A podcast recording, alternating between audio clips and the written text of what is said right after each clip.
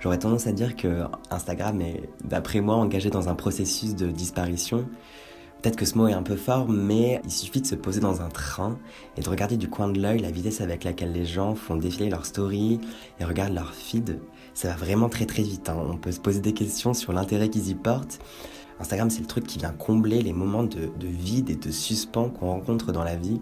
Et du coup, c'est pas très encourageant euh, pour poster à notre tour, genre des choses qui nous tiennent à cœur, euh, notamment par rapport à notre travail en art et tout.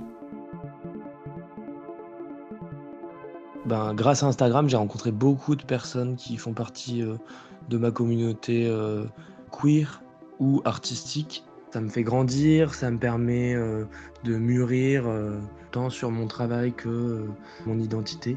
Quand je peux pas faire une performance avec des gens, ben, je raconte des histoires et les gens interagissent et on crée du lien comme ça. Et en fait, à ce moment-là, oui, j'ai l'impression de faire de l'art.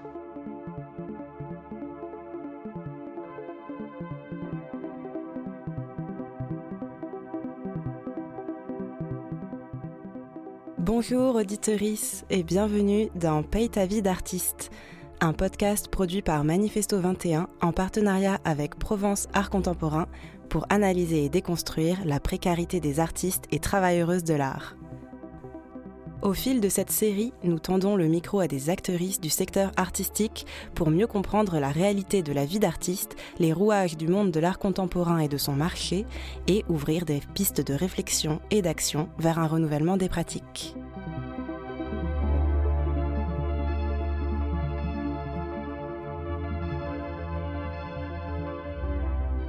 C'est notre deuxième épisode et nous sommes en direct du studio de Radio Grenouille à Marseille.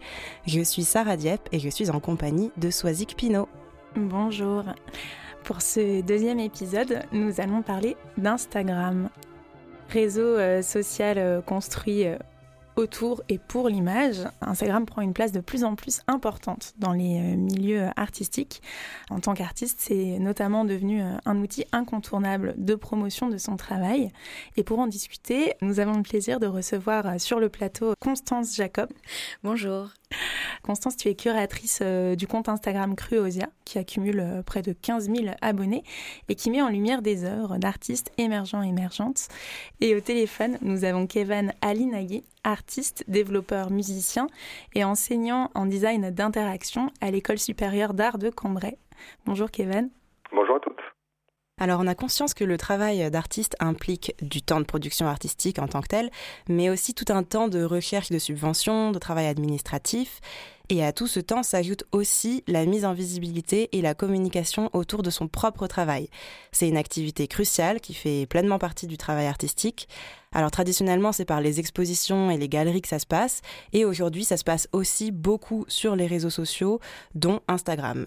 Si c'est un outil simple d'utilisation et accessible au plus grand monde, qui offre un potentiel de visibilité parfois assez incroyable, c'est aussi devenu une façon standardisée de parler de son travail, avec toutes les contraintes que cela comporte, notamment en termes de créativité et de santé mentale. Et puisque le fil rouge de notre podcast, c'est la précarité, on peut commencer par souligner le fait que poster sur Instagram en tant qu'artiste, c'est devenu une obligation professionnelle quasiment, mais que ça n'est pas rémunérateur pour autant. En 2016, on estimait que 17% du temps de travail des artistes était consacré au travail de communication et de valorisation de son œuvre, dont fait partie euh, la valorisation sur les réseaux. Donc il faut écrire des textes qui sont calibrés pour l'application, il faut trouver des images qui fonctionnent bien, imaginer des storytelling parfois dans les stories qu'on diffuse, sans oublier de respecter une régularité assez euh, impressionnante parce que plus on est actif sur la plateforme, plus on a de likes. Donc c'est un travail qui est euh, particulièrement chronophage, que les artistes ne délèguent pas ou, très peu, et ils deviennent euh, du coup leur propre community manager, leur galeriste, leur critique également. Constance, du coup, euh, qui gère le compte Instagram Cruosia, euh, toi-même, combien de temps tu passes sur Instagram aussi, puisque ça fait partie de ton travail euh, de curation, de, tu cherches les artistes là-dessus. Et pourquoi ce choix, du coup, de mettre en place une plateforme de visibilisation sur Insta et pas ailleurs? Bah, comme tu disais, Swazik, aujourd'hui Instagram c'est l'outil le plus important, qui génère le plus de visibilité, qui permet une émancipation des artistes en créant une espèce d'immense stimulation où tout le monde peut s'inspirer l'un de l'autre, du contenu que l'on regarde, c'est gratuit, c'est presque libre, si on enlève le côté euh, censure et les formats qui peuvent être imposés. Mais ça reste quand même oui, l'outil le plus important en termes de visibilité. Ça demande aussi un, travail performatif constant. Moi, j'y passe peut-être 4-5 heures par jour. Il y a des jours où je m'octroie des grandes pauses, où je cherche rien, je suis libre de tout. Mais, mais c'est vraiment ma passion. J'adore aller fouiner, aller regarder des artistes qui ont peu de, de visibilité ou de rayonnement.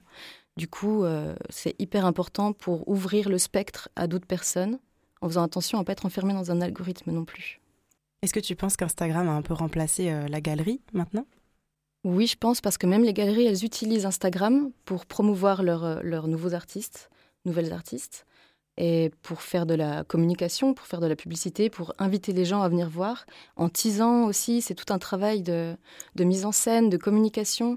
Il faut être, euh, ça, relève du brio en fait pour euh, savoir gérer tout ça en même temps. Toi, Kevin, la dernière fois, euh, on, travaillait préparatoire, tu nous parlais de certaines résidences et institutions qui n'hésitent pas à demander leurs réseaux sociaux aux artistes et qui même filtrent les candidatures des artistes en fonction de leur nombre de followers, c'est ça? Ouais, ouais, ça arrive. Alors moi, je suis pas sur les réseaux, donc j'observe beaucoup. Quand on n'est pas sur les réseaux sociaux, dont Instagram, et puis moi, en tant que musicien, je suis euh, ni sur Spotify, euh, ni sur SoundCloud. J'observe, et puis du coup, on est parfois euh, en marge de ce qui est attendu en fait par les institutions, parce que ça va au-delà des réseaux. Et c'est vrai qu'on tombe un petit peu sur des choses assez curieuses notamment par exemple si on, on cible le, le, site de la Maison des Artistes, on a une sorte de FAQ en fait qui encourage les artistes à s'inscrire sur Instagram et à avoir une sorte de régularité en fait sur le travail de postage, de mise en scène, on va dire des semblants de coaching aussi sur l'utilisation des hashtags, sur comment se représenter, ce qui est assez terrible. Et au-delà de ça, oui, je disais qu'en fait euh, il arrive parfois en fait de tomber sur un appel à projet, euh, un tremplin musical où euh, le portfolio en fait passe en second plan. Et dans les champs de saisie obligatoires, on demande soit un lien Instagram, donc ce qui suggère en fait qu'ils vont peut-être regarder euh, euh l'audimétrie de l'artiste ou du musicien. Et pareil en fait du côté musical, parce que quand on parle d'art contemporain, moi je mélange un petit peu tous les champs. En termes de musicalité, lorsqu'on demande aussi euh, donc du coup le travail de l'artiste en ligne, on demande un flux Instagram et couplé d'un flux Spotify pour avoir ces informations d'audimétrie là.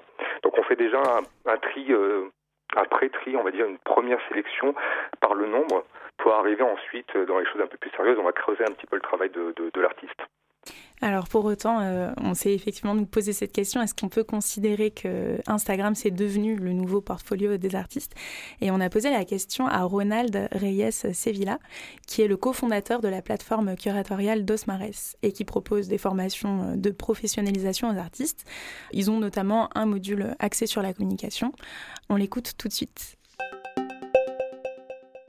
Je ne considère pas que Instagram et le nouveau portfolio d'artistes, c'est un outil de plus qui permet une accessibilité, peu importe où nous nous trouvons. Après, le problème que je trouve avec Instagram et que ça devient un portfolio, c'est que il est où le statement de l'artiste et où est-ce qu'on peut lire la position de l'artiste? C'est pour ça que c'est super important que les artistes comprennent qu'il s'agit d'un réseau social, que ça est devenu aussi de la consommation d'images et qu'on peut tomber aussi dans des propositions de consommation. Et on sait que les métiers artistes, il n'y a pas qu'un résultat final, c'est un procès. Et limiter le travail de l'artiste à un objet ou à une proposition plastique, c'est très compliqué aujourd'hui parce qu'on est au courant de qu'il y a tout un procès de recherche, de création, de production, de mise en valeur, de réseaux, de visibilisation. Et c'est important que l'artiste comprenne ça, que c'est un outil de plus donc Instagram effacerait euh, le, le, process. Kevin, qu'est-ce que tu en penses? En fait, c'est un peu plus compliqué que Euh, l'outil euh, Instagram, comme il l'appelle lui, c'est vraiment un outil non pas de communication, mais c'est un outil de capture de l'attention. Et ce qui marche très très bien en fait dans la capture de l'attention, en fait, ce sont des expérimentations de design d'interaction et d'expérience cognitive qui sont pensées par des groupes de recherche en, cognition et par ces instituts mères que sont Meta, Instagram, Facebook et, au-delà Et en fait, ce qui marche très très bien, ce sont ce que j'appelle moi, et ce que j'emprunte à, un économiste qui s'appelle Gabriel Tard, ce sont les gloriomètres. Donc les boutons poussoirs, les likes, les taux d'engagement qui sont les vues et les taux d'engagement qui sont les boutons d'abonnement. Donc une fois qu'on est dans ce système-là, en fait, effectivement, le process de création ne dépend plus que de la popularité en fait de l'artiste en ligne. Donc euh, plus on est dans un environnement qui est celui d'Instagram, qui est extrêmement bienveillant. En fait, il n'y a pas d'autocritique dans Instagram. C'est un peu le pays des bisounours. Il n'y a pas de bouton dislike, les auteurs sont maîtres de leurs commentaires. Il n'y a pas un moment donné où on va essayer d'aller plus loin que l'analyse et essayer de descendre un petit peu l'auteur ou de remettre en question sa pratique parce qu'en fait, elle n'existe plus. Donc en fait, ces catalyseurs que sont euh, les boutons poussoirs, euh, like, abonnement et vue, annihile effectivement tout le process d'inscription, euh, tout le process d'un démarchage vraiment artistique, toute la cohérence qu'il peut y avoir derrière un travail. Et effectivement, un portfolio où en fait on a le temps de décrire ton travail, de le remettre dans un contexte, dans un environnement, n'existe plus, il est complètement aligné sur Instagram parce qu'en fait, euh, eh ben, ces boutons, ces gloriomètres euh, extrêmement positifs et bienveillants ne fait plus en fait le jeu d'un véritable ancrage artistique, mais inscrit euh, tous les utilisateurs dans une sorte de logique de palmarès. on essaie de gagner des points et on essaie d'être le plus séducteur en ligne. Donc là, c'est un véritable impact qui diffère vraiment du travail d'archivage de portfolio auquel en fait on a été tous habitués. On va se plier vraiment euh, à la plateforme. Euh, Constance, tu voulais réagir aussi Oui, pour rebondir à ce que tu dis, en fait, du côté de l'utilisateur, une fois qu'on est enfermé dans la bulle de l'algorithme, on perd un certain sens critique aussi. On est, nous ne sommes proposés que des artistes qui correspondent à ce qu'on a liké, à ce qu'on a enregistré. Du coup, on perd une espèce de sens critique et on est enfermé dans une esthétique similaire. Du coup, ça force pas la, la réelle curiosité, la réelle recherche, et elle se perd au profit d'un scrollage infatigable aussi. Du coup, on ne mange que ce qu'on a déjà consommé. Ça crée une espèce de bulle qui est vraiment dangereuse, je trouve, pour moi. Ouais, c'est exactement en fait le principe de la bulle de filtre. Alors ça, ça avait été mm. théorisé par euh, Eli Pariser. Et en fait, la bulle de filtre, on, on, la retrouve pas euh, uniquement sur Instagram, on la retrouve malheureusement sur toutes les plateformes de streaming. En fait, tous les sites participatifs et tous les sites un peu culturels sont régis par ces algorithmes de recommandation et de filtrage. Donc, euh, effectivement, en fait, ce qui est complètement différent de la vie réelle et de notre ancien ancrage en fait à la réalité culturelle, c'est qu'il n'y a plus de rencontres heureuses, il n'y a plus de maladresse, il n'y a plus d'accidents, il n'y a plus un mot un peu à la mode d'intersection justement entre les segments que composent un petit peu les réseaux sociaux numériques à destination des créatifs. C'est ça, c'est le lissage de, de l'esthétique qui en plus peut mettre en péril l'estime de soi on n'attire pas assez l'attention, donc on a l'impression que c'est notre travail qui n'est pas apprécié à sa juste valeur. On ne sait plus vraiment comment communiquer parce que c'est intrinsèquement lié notre personnalité et notre art, parce qu'on donne une part de nous. Du coup, ça peut se répercuter aussi sur la santé mentale, ouais, complètement. Toi, Constance, quand tu fais ton travail de curation, euh, justement, quelles astuces tu as pour euh, essayer de lutter contre euh, ces bulles de filtre et tout le système des algorithmes pour aller chercher des artistes moins connus? Comment tu mets ça en bah, place? Justement, oui, oui justement, c'est ça c'est de trouver que des personnes avec des faibles rayonnements, déjà pour euh, inciter à être plus curieux. Et puis, euh, que lors d'une autre entrevue, m'avait posé une question assez pertinente sur de pourquoi, moi, sur mon compte Instagram Criosia, je n'explique pas le concept de l'artiste derrière l'œuvre, ce qui peut sembler irrespectueux peut-être. En tout cas, moi, c'était surtout pour que les gens, justement, se forcent à aller s'intéresser à l'artiste. Moi, j'offre une espèce de petite bulle qui sert à ravir les yeux, une esthétique. Et puis ensuite, euh, j'invite vraiment les personnes à cliquer, à s'intéresser, à discuter, comme moi-même, je discute avec chacun des artistes. On parlait tout à l'heure euh, du fait que, que pour l'artiste, ça représente Instagram euh, ce travail d'auto-communication, une vraie charge mentale et une vraie charge de travail. Ça l'amène également à brouiller un peu la frontière des fois entre vie privée et vie professionnelle, puisque la plateforme induit un rapport euh, quasi permanent à son profil virtuel. Et donc, comme on le disait, ça peut avoir un impact mental, psychologique, parce que c'est pas anodin ni évident de se promouvoir soi-même déjà, d'écrire sur son travail, d'écrire parfois même ses propres bio à la troisième personne et euh, il peut se créer une sorte d'avatar de distanciation entre euh, son moi personnel et son moi professionnel. Du coup, on a interrogé euh, une artiste marseillaise. C'est Julien Bourguin dont la pratique s'articule entre la performance et la vidéo. Des médiums qui sont pas toujours évidents à mettre en avant et à représenter sur les réseaux. Il y a là souvent une approche assez participative dans ses œuvres et c'est cet aspect-là qui ressort de son usage d'Instagram. On l'écoute tout de suite. Je pense que je passe euh, beaucoup de temps sur Instagram. Une fois par mois, on va dire que je consacre une ou deux journées pour euh, publier euh, trois posts qui reviennent sur une œuvre que j'ai réalisée récemment. S'il y a de la vidéo, par exemple, ça prend plus de temps parce qu'il y a du montage, etc.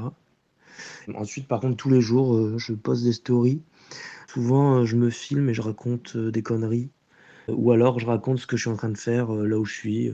Tout le temps que je passe à créer des stories et à raconter des blagues, je le vois au début pas comme du travail, non. Mais en fait, sur le long terme, oui, ça peut paraître être du boulot. En fait, ça devient presque performatif. Après, j'essaye de faire attention à ce que ça reste sain parce que bah, avec Instagram, il y a tout un, un truc sur la dopamine de récompense sociale en fait et ça peut vite devenir malsain mais je le conscientise et, et du coup ce rapport là j'aime bien l'entretenir de cette manière là j'aime bien être marrante. Et, et, en fait ça ça me permet de de rencontrer plus facilement les gens en fait dans l'autodérision.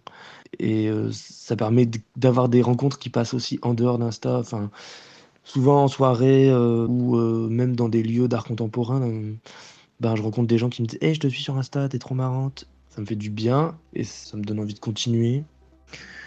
Il y a quelque chose qui est important aussi pour moi avec l'utilisation d'Instagram, c'est de faire communauté en fait. Grâce à Instagram, j'ai rencontré beaucoup de personnes qui font partie de ma communauté queer ou artistique, des fois les deux. Ça me fait grandir, ça me permet euh, de mûrir euh, tant sur mon travail que euh, sur mon identité. Pour moi, c'est important, c'est précieux. Donc ça, ça prend plus d'importance que tout ce dont je parlais tout à l'heure sur la dopamine. De faire communauté, d'être ensemble, ben, ça aussi des liens avec mon travail de performance et de vidéo que je développe en dehors d'Instagram. Du coup, ben, je vois aussi Instagram comme un outil en fait euh, qui permet euh, de prolonger mon travail euh, dans ce sens-là. En fait, quand je ne peux pas faire une performance avec des gens, ben, j'utilise Instagram et je raconte des histoires et les gens interagissent et on crée du lien comme ça. Et en fait, à ce moment-là, oui, j'ai l'impression de faire de l'art. Et c'est aussi politique en fait, tout ça. Mais c'est pas si binaire que ça, j'ai l'impression que ça se rejoint. Et en fait, ça me plaît quand ça se rejoint parce que j'ai envie de parler à tout le monde en fait, parce que sur Instagram, ben il n'y a pas que des gens du milieu de l'art qui me suivent.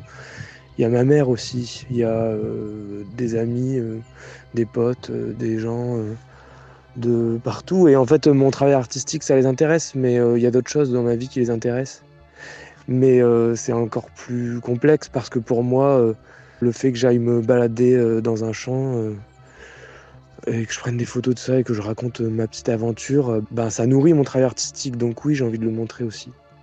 J'aime bien me dire qu'on peut détourner cet outil et que euh, ça peut être un endroit de revendication. Mais à côté de ça, complètement autre chose. Ça peut être juste comme un journal intime en fait, et du coup un objet de poésie. Et ben pour moi, ça va avec ça va avec l'art. L'art est politique, la poésie est politique, la littérature est politique parce qu'on parle aux autres et que on a des choses à raconter, on a des choses à dire et à revendiquer. Vient d'entendre euh, Julien Bourguin qui apporte de la nuance dans l'utilisation d'Instagram en soulignant les côtés euh, positifs que peut aussi euh, avoir cette plateforme, mais aussi parce qu'elle a en quelque sorte trouvé un moyen d'en détourner l'utilisation. Alors, est-ce que Instagram peut être un endroit de revendication? Je crois que Yael a tout dit parce que effectivement, il y a ce danger de se mettre en avant et d'avoir cette espèce de dopamine sociale, d'avoir une espèce de validation permanente de ce qu'on propose. Et en même temps, ça crée des liens tellement forts, tellement stimulants, tellement importants que moi, je me vois pas évoluer sans. Et même pour l'aspect personnel, autant que pour diffuser des œuvres. Comment le faire sinon? En plus, c'est aussi gratuit, accessible. Donc, quand on n'a pas forcément d'argent, on revient à l'artiste précaire ou même au commissaire précaire. Comment on fait pour diffuser des choses qui nous passionnent, qui nous plaisent et qui ont du sens pour nous sans Instagram Et c'est pour ça que je suis très intéressée par ta réponse, Kevin. Comment fait-on quand euh, bah, on n'a pas les moyens finalement de, proposer des choses? C'est un peu compliqué effectivement, mais il faut faut pas tomber dans le piège de c'est gratuit parce qu'il y a effectivement le, le vieil adage qui dit que quand c'est gratuit, c'est vous le produit. Donc c'est pas forcément gratuit et quand on tombe dedans, ça peut être euh, effectivement très nocif parce qu'on parle euh, de temps extrêmement chronophage, on, parle de bulles de filtre, euh, on parle justement de pression aussi cognitive parce que il y a la peur de tout le temps rater quelque chose, il y a la peur d'être passé à côté d'un événement, la peur en fait de l'anecdotique aussi. Il y a beaucoup d'artistes en fait qui posent des choses et qui tombent dans une dépression parce que ça rapporte pas assez de likes ou parce que ça n'a pas fédéré une sorte de communauté de pairs. Donc il y a le revers de la médaille. Il y a, ce truc-là effectivement de dire que, et ça c'était une phrase de Bernard Stiegler que et euh, je pense qu'il a abandonné euh, feu Bernard Stiegler il y a bien longtemps. Euh, c'est peut-être un pharmacon Instagram, c'est qu'il y a à la fois du bon et du mauvais. Moi, je vois en tant qu'observateur beaucoup de mauvais et pas beaucoup de bons. Et justement, quand on parle de et je pense que tu l'avais évoqué tout à l'heure, Constance, en fait, de, de, de projets libres, horizontal, gratuits, sur lequel on, on peut mettre tout et n'importe quoi, bah c'est faux parce qu'en fait, il y a quand même une ligne éditoriale dans Instagram. Il faut pas oublier, je pense que tu as cité tout à l'heure, en fait, qu'il y a une sorte de comité de censure qui est implicite très puritaine. Il y a des algorithmes qui travaillent aussi avec des nettoyeurs du clic. Alors, je pense à des algorithmes comme PhotoDNA qui effacent euh, la pornographie, le pédoporn, mais qui effacent aussi, annihilent euh, bah, justement toutes les tentatives cuir, euh, l'érotisation, le glam, les nus aussi qui font partie de l'histoire de l'art classique. Il y a Idlif aussi qui essaie de d'enlever tous les contenus violents, généralement issus du terrorisme, mais il y a des dommages collatéraux. oui, ça, c'est évident, mais justement la gratuité, je parlais de... en fait, on n'a plus que nous-mêmes à offrir n'a plus que nous-mêmes notre temps de cerveau disponible, euh, notre personnalité. En fait, c'est en ça que je parlais de gratuité et je parlais vraiment du contraste avec l'argent. Quand on n'a pas d'argent, eh ben, on est obligé justement de se, de se frotter à ces contradictions-là et de se mettre en danger du coup sur les réseaux. Mais quand on n'a pas d'argent, c'est la seule chose qu'on peut offrir, c'est nous-mêmes. Ouais, ça peut se rendre. Et du coup, en fait, c'est extrêmement séduisant comme idée parce que j'en parlais aussi euh, en off avec Swazik et, Sarah en fait de cette idée euh, de se dire que c'est quelque chose qui est gratuit, c'est quelque chose qui est horizontal, c'est quelque chose en fait dans lequel on, on peut travailler collaborativement et en fait tout ça c'est des idées qui viennent des années 70. Tout le web participatif des années 2000 se sont construits en fait sur une idéologie qui vient euh, du punk, du DIY, du Summer of Love, des pique-niques californiens et en fait c'est toute la tactique des fanzines, de l'ouverture des squats, des donations, la participation euh, justement de la création, la participation et la donation. En fait, tout ça, ça a été réassimilé par ces services-là, mais euh, par euh, des sociétés qui en font des enjeux mercantiles. Mhm. Donc en fait, on peut être en marge des réseaux sociaux. Il y a d'autres solutions ce genre de trucs. Il y a des solutions libres qui marchent très très bien. Il n'y a personne qui va dessus. Il y a des solutions libres. Il y a aussi en fait une sorte d'ancrage au réel où, dans lequel on va arriver forcément parce que il y a tout aussi un enjeu écologique qui est intimement lié aux réseaux sociaux. Là, on est en train de saturer en fait le médium d'image sans pittoresquement poster tous les jours à une fréquence pas possible. En fait, l'impact numérique écologique a un, impact euh, vraiment vraiment euh, prenant et accru sur notre euh, société et notre écosystème. Donc, je pense qu'en fait, la sobriété va arriver un jour ou l'autre et qu'on va être obligé en fait de revenir à quelque chose de plus tangible.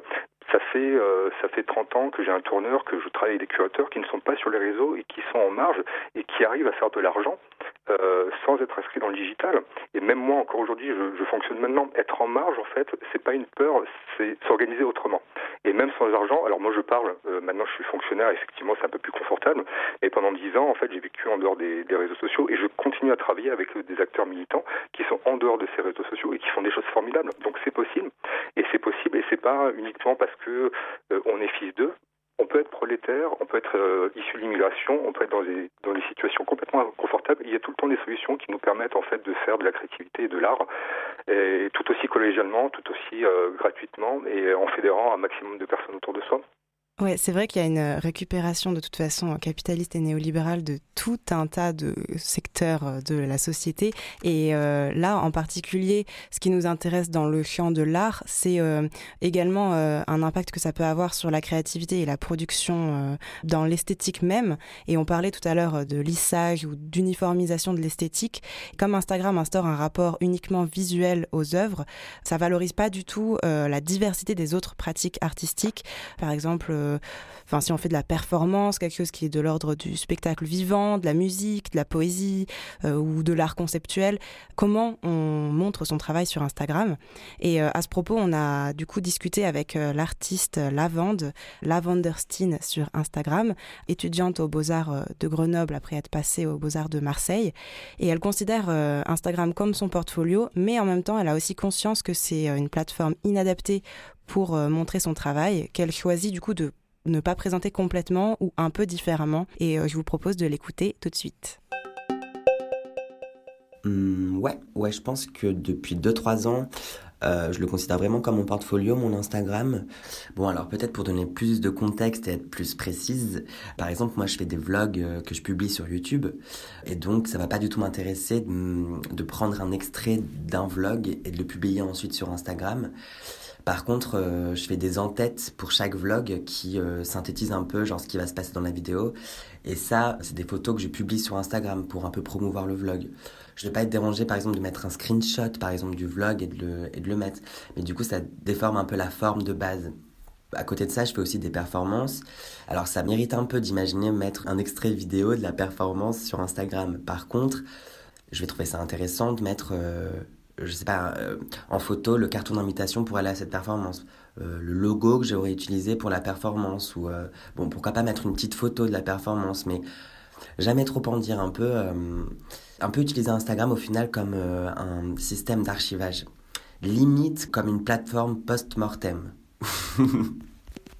Mais en tout cas, ouais, enfin, j'aurais tendance à dire que Instagram est, d'après moi, engagé dans un processus de disparition Peut-être que ce mot est un peu fort, mais euh, il suffit de se poser dans un train et de regarder du coin de l'œil la vitesse avec laquelle les gens font défiler leurs stories et regardent leur feed. Ça va vraiment très très vite. Hein. On peut se poser des questions sur l'intérêt qu'ils y portent. Je pense que ça devient un, passe-temps. Vraiment, Instagram, c'est le truc qui vient combler les moments de, vide et de suspens qu'on rencontre dans la vie. Et du coup, c'est pas très encourageant euh, pour poster à notre tour, genre des choses qui nous tiennent à cœur, euh, notamment par rapport à notre travail en art et tout.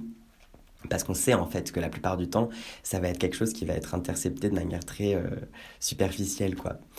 Donc, je sais pas, peut-être qu'en fait, on va faire la même chose ailleurs, sur une autre application, un autre réseau social, je sais pas.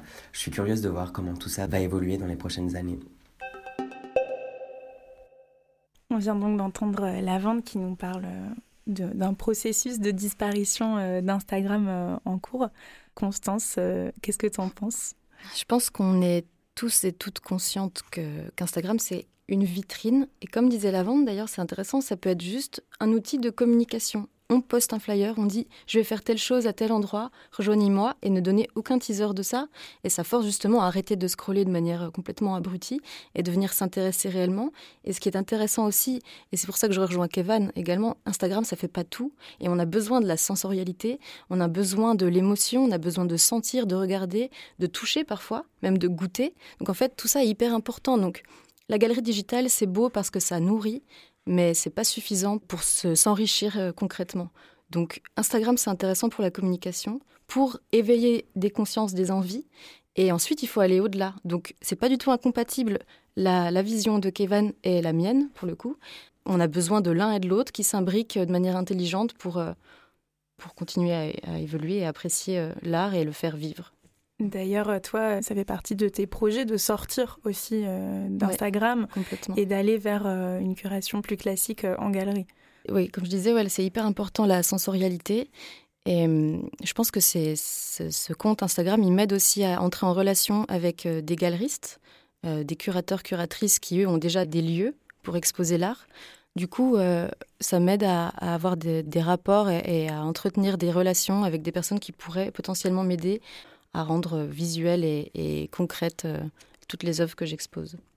Il y a aussi le fait que quand tu vois euh, mille fois sur les réseaux euh, une œuvre, est-ce que ça te donne envie d'aller la voir en exposition réelle? Et justement, c'est là où c'est intéressant, c'est que on a besoin de se créer son propre souvenir personnel, d'avoir son propre point de vue sur l'œuvre et, et d'explorer toute cette sensorialité. Donc, c'est vraiment conjointement relié.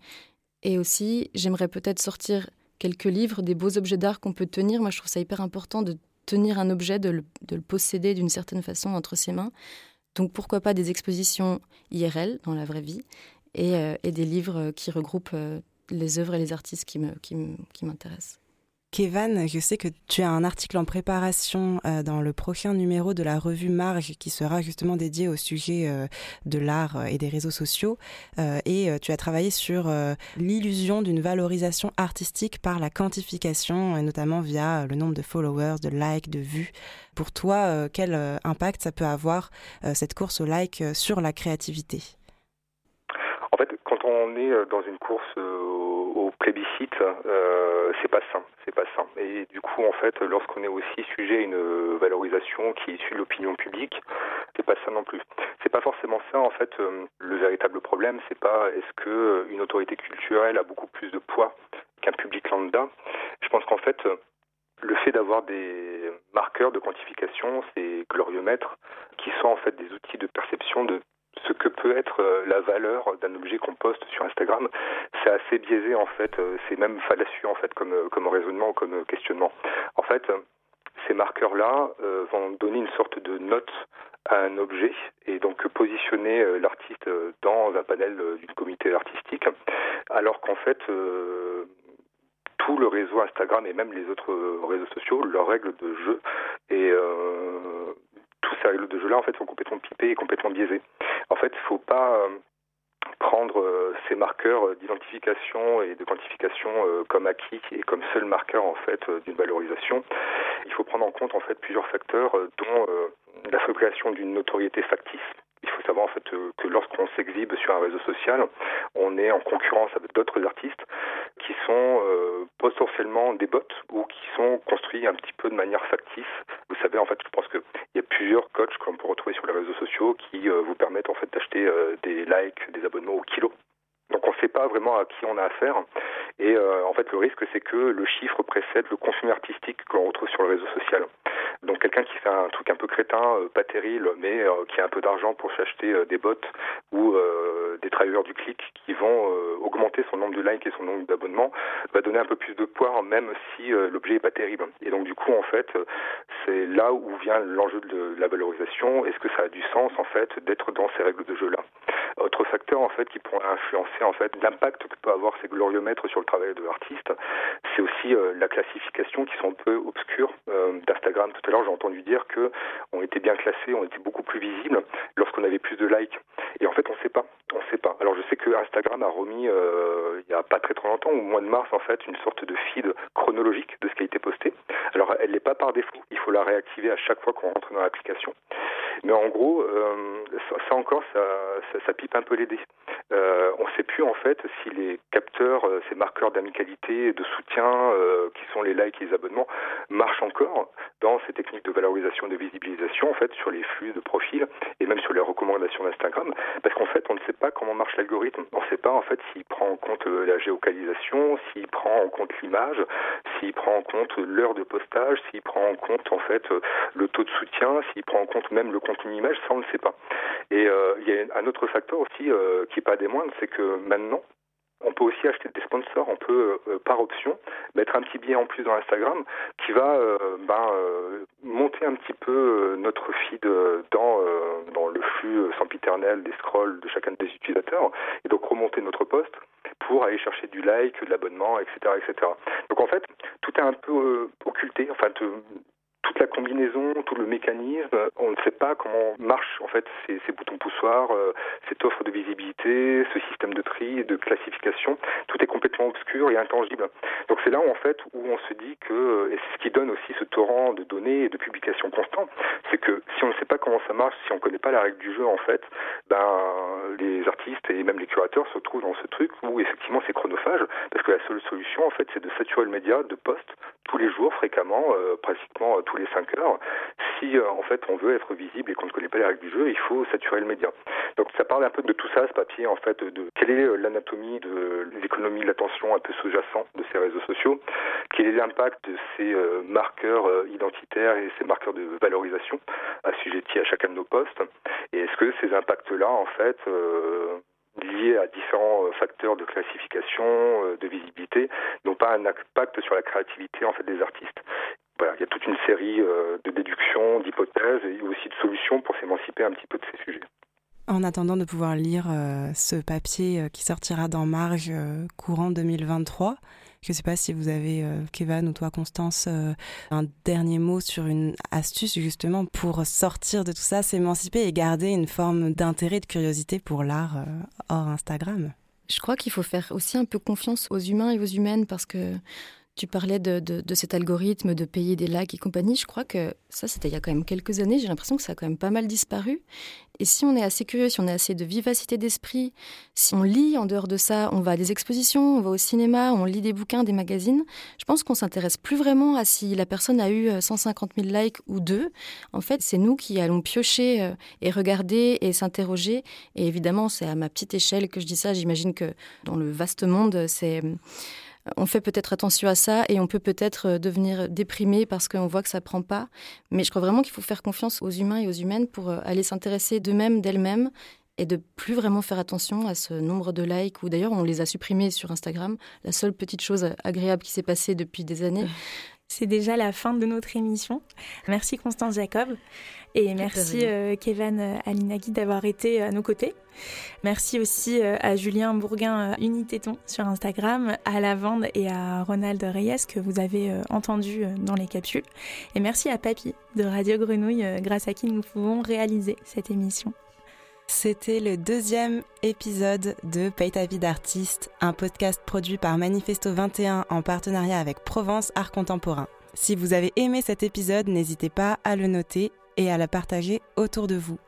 Cet épisode a été écrit et réalisé par Sarah Dieppe et Soisic Pinault avec l'aide précieuse de Anne-Charlotte Michaud et l'habillage musical est signé Alexis Schell.